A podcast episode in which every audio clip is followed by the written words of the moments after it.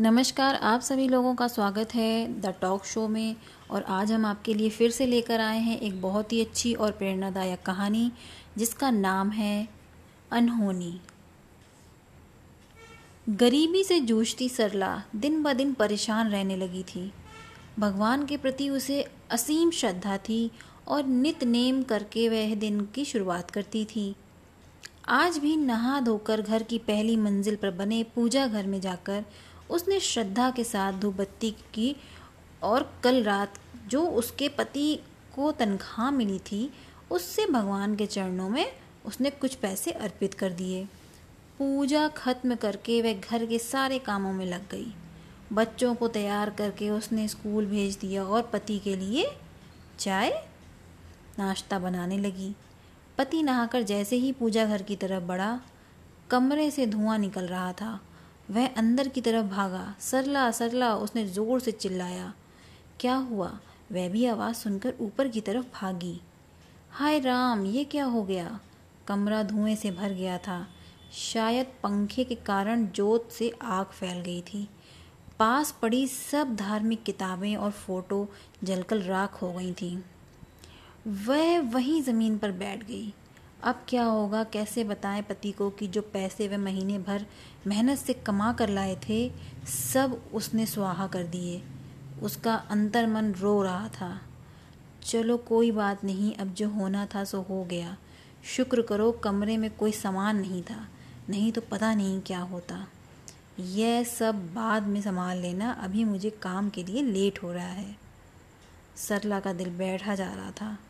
मन ही मन खुद को कोसती जा रही थी, क्या जवाब देगी पति को जब वह पैसे के लिए पूछेगा? सामान की लिस्ट बना लेना, शाम को बाज़ार चलेंगे, राशन वगैरह ले आएँगे, है ना? हाँ बना लूँगी, दुखी मन से वह बोली। पति के निकलते ही उसने घर को ताला लगाया और अपने सुख दुख की सहेली रुक्मणी के घर पहुँची। उसे देखते ही सरला रोते हुए उससे लिपट गई। अरे, क्या हुआ? क्यों रो रही हो सरला? सारी घटना सुनकर वह भी परेशान हो गई। उसे सांत्वना देने के बाद वह बोली, भगवान पर भरोसा रखो, वह सब भली करेंगे। वह चुपचाप उठी और बोझिल कदमों से घर की तरफ़ चल दी। घर का ताला खोल, बूझे मन से वह पूजा घर में जाकर बैठ गई। जले हुए सामान के बीच भगवान की फ़ोटो उल्टी पड़ी हुई थी।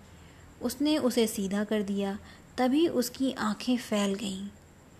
जिस प्लेट में उसने रुपए रखे थे, वह ज्यों की त्यों ही सलामत पड़ी थी। कांच के फ्रेम के होने के कारण उस प्लेट को पूरी तरह से ढक दिया था उस फ्रेम ने। अचानक ये सब देखकर सलरा की आँखों में खुशी के आँसू आ गए और उसकी आँखों से आंसुओं का सैलाब बहने लगा।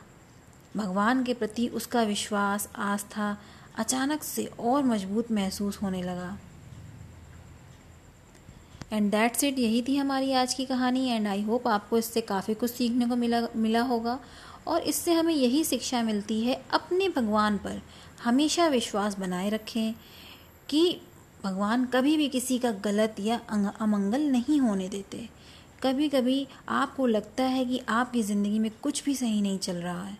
आप सोचते कुछ और है, होता कुछ और है पर कुछ समय बीतने के बाद आपको एहसास होता है कि जो हुआ था अच्छा ही हुआ था। बस आपको उन पर पूर्ण श्रद्धा होनी चाहिए। और एक बात, हर हाल में सब्र बनाए रखें। इसी के साथ हमारी स्टोरी यहीं पे ख़त्म होती है। अगर आपको पसंद आई हो तो हमें लाइक कीजिए, शेयर कीजिए, सब्सक्राइब कीजिए। कमेंट्स करके ज़रूर बताइए कि आपको कहानी कैसी लगी।